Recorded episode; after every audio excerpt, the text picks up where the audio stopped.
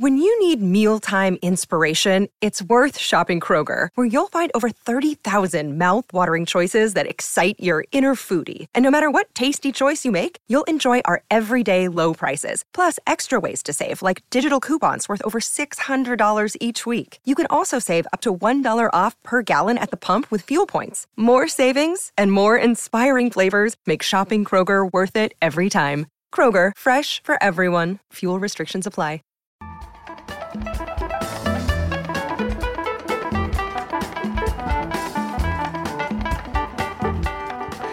What should happen with the Me Too campaign to expose sexual harassment now that Al Franken has said he will leave the Senate? For comment, we turn to Joan Walsh. Of course, she's national affairs correspondent for The Nation and author of the book, What's the Matter with White People? Joan, welcome back. So, we should just say we're taping this on Tuesday afternoon. We do not yet have Alabama results, so we don't know what's going to uh, happen with uh, Roy Moore you have been a big fan of Al Franken, and so have I. Now he said he will leave the Senate after a large group of his female colleagues there called on him to step down, including uh, Kirsten Gillibrand of New York. Uh, Let's just back up a little bit. Sure. I mean, I adore Al Franken, and I also adore Kirsten Gillibrand. I was tortured about Senator Franken having to resign. I did reluctantly come over to the he should resign side after the eighth allegation, even though I think we talked about this already. All eight allegations, or you know, at least the early ones, they all had something a little bit off with them. But when you get to eight, you will, you may well go up from eight, right? So he did what he did, and a lot of us are sad. So that's where we were as of uh, let's say Monday night, and I was on Twitter all weekend. I know our listeners know I'm a you know Twitter pugilist, and I just got drawn into this fight to defend Senator Gillibrand because I don't even know if I think Senator Franken had to resign, but it, I, I do know that it's wrong to blame the woman, and there just seemed like some kind of toxic misogyny that was coming at her, even from women. I'm sorry to say all that was happening and i was trying to write about that. It was like you know riding a horse or something that, that that's just getting away from you. And then i woke up this morning and donald trump had come after senator gillibrand who did say belatedly in my opinion that you know senator franken had to resign. Well yeah president trump should too. Men have said that.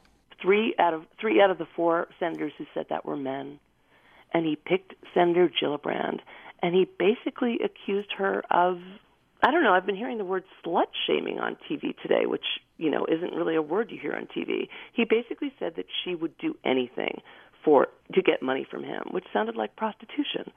But there was a second uh, fascinating thing that happened on Tuesday, which was the New York Times ran a op-ed piece by Zephyr Teachout called "I'm Not Convinced Franken Should Quit." Arguing that we really need due process to adjudicate these charges, some of which, as you said, are uh, not uh, completely convincing. What did you think of Zephyr Teachout's argument she's not convinced Franken should quit? Like I said, I have swung back and forth on this one more than anything. I think in my in my history as a you know card carrying pundit, um, and I love Zephyr's piece, and I think Zephyr you know, put out there what what was missing in the last month. And you know, and this indicts Democrats as well as Republicans. I don't do the both sides thing very much, as you know, Jon. Mm-hmm. But it, what what really happened, um, I think, in the last few months is that many institutions, including Congress, were caught unready for this Me Too moment, and Congress did not have a credible, believable, transparent way of calling people, calling their members to account for sexual harassment or abuse charges. Um, you and I talked about this about the Office of Compliance, yes. whatever that means, yes. a couple of weeks ago. It's a joke. Women had to go for essentially counseling for four weeks.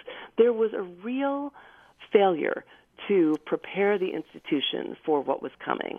And, you know, I think that Senator Franken was actually a victim of that failure. You know, he was part of it. He's been in the Senate for whatever it is, you know, seven years. Yeah. Um, he could have made that his issue too, but a lot of people are, you know, caught up in it, especially the people who run the House and Senate who are Republicans. But there was no, there is and was no really credible way for a senator to ask for an ethics investigation and for their constituents or journalists or other members of Congress to say, well, yes, we will give you that, and it will be really serious. Fair, but serious. And so I feel like Zephyr Teachout, uh, who is so brilliant, put out there what should have been in place all along. Uh, we should know what it is women, men, uh, victims, the accused should know what it is. They should know what where they're going, and it should happen within 30 days. And that, you know, she added that piece. And even though I did, as we've discussed, belatedly say I thought that Senator Franken had to had to resign the way he did, I felt like Zephyr had, you know, created this new way of looking at everything that should have been created years ago. So if we say Al Franken deserves a due process before he is uh, excluded from the Senate, shouldn't we say the same thing about Roy Moore in Alabama? We are uh, we're, with Roy Moore. We say, "I believe the women." What is there any difference between these two cases? Oh, absolutely, because Roy Moore is up for election as we speak. You know, Al Franken would not have been until I think 2020, right? He was yeah. he was reelected overwhelmingly in 2014. You know, and I do feel bad about taking my puny voice, diminishing the voice of Minnesotans who want to stand behind Al Franken. But there's no comparison. Roy Moore is up for election. I say believe the women. He says don't. His wife says don't. His wife also said that they don't hate Jews because they have a Jew as a lawyer. yes. um, that was so, let me just let me, know, just, let me just explain for those who don't don't know what we're talking about. The final rally, Roy Moore rally in Alabama. His wife, for some reason, decided to say we have a lawyer who's a Jew, and therefore we couldn't possibly be anti-Semites. This was her idea to bring this up as the closing argument of the Roy Moore campaign. Kind of an interesting approach.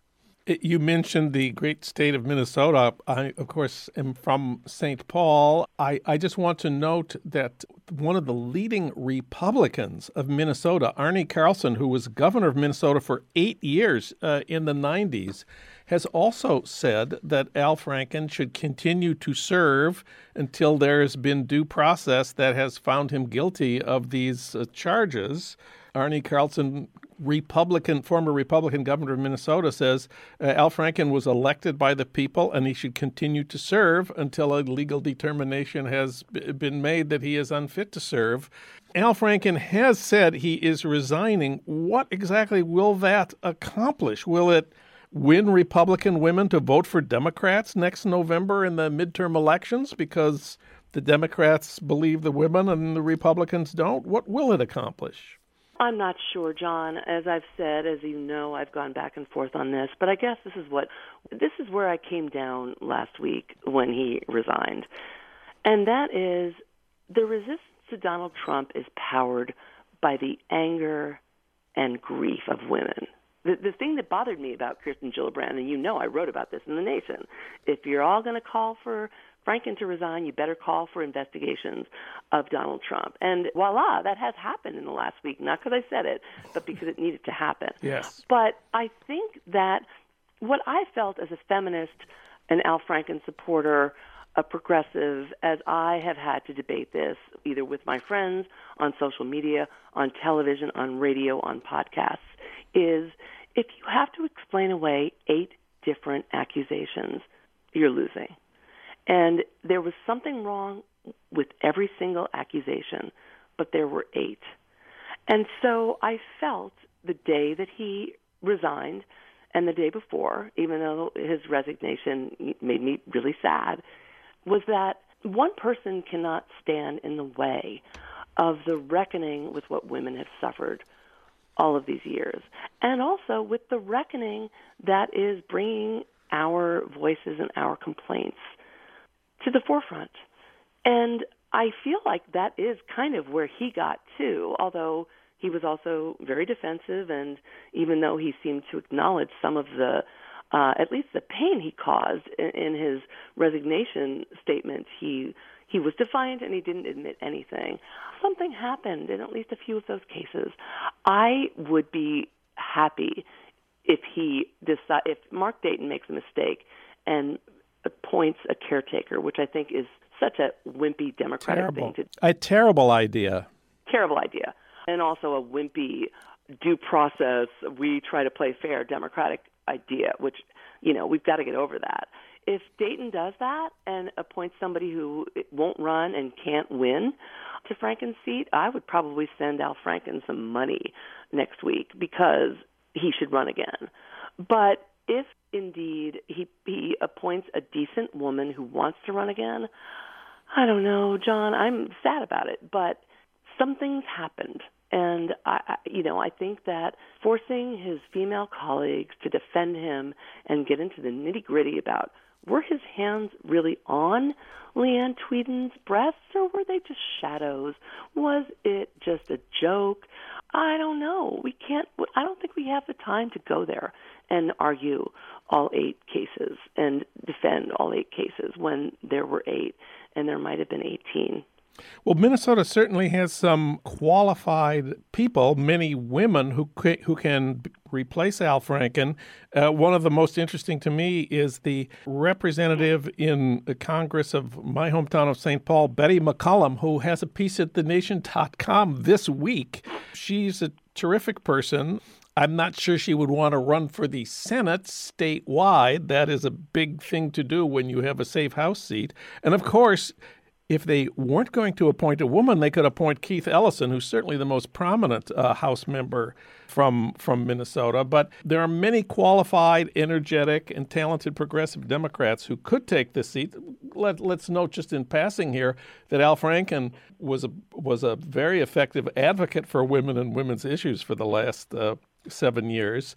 Absolutely, absolutely, it, it, and that's why it's heartbreaking. So this doesn't end with Franken's departure. It begins. That's what Joan Walsh says. You can read her at thenation.com, including her article, Now That Al Franken is Gone, Democrats Need to Hold Hearings on Trump. Joan, thanks so much for talking with us today. As you've said, this is a moving target, and I'm sure we'll be coming back to you in the coming weeks. I look forward to it, Jon. Thank you. You've been listening to Start Making Sense, the weekly podcast of The Nation magazine. You can hear more interviews like this one at thenation.com, and you can subscribe to Start Making Sense at iTunes Podcasts, Pocket Casts, Stitcher, or wherever you get your podcasts. I'm Jon Wiener. Thanks for listening.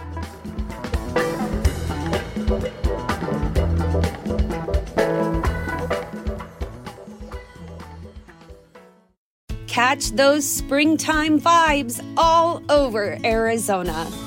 Break out of the winter blues by hitting the water at one of our lake and river parks. Take a hike among the wildflowers. Just make sure to stay on the trails and leave the flowers for the bees.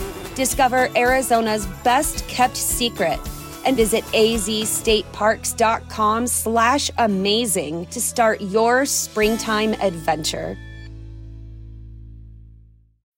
When you need mealtime inspiration, it's worth shopping Kroger, where you'll find over 30,000 mouthwatering choices that excite your inner foodie. And no matter what tasty choice you make, you'll enjoy our everyday low prices, plus extra ways to save, like digital coupons worth over $600 each week. You can also save up to $1 off per gallon at the pump with fuel points. More savings and more inspiring flavors make shopping Kroger worth it every time. Kroger, fresh for everyone. Fuel restrictions apply.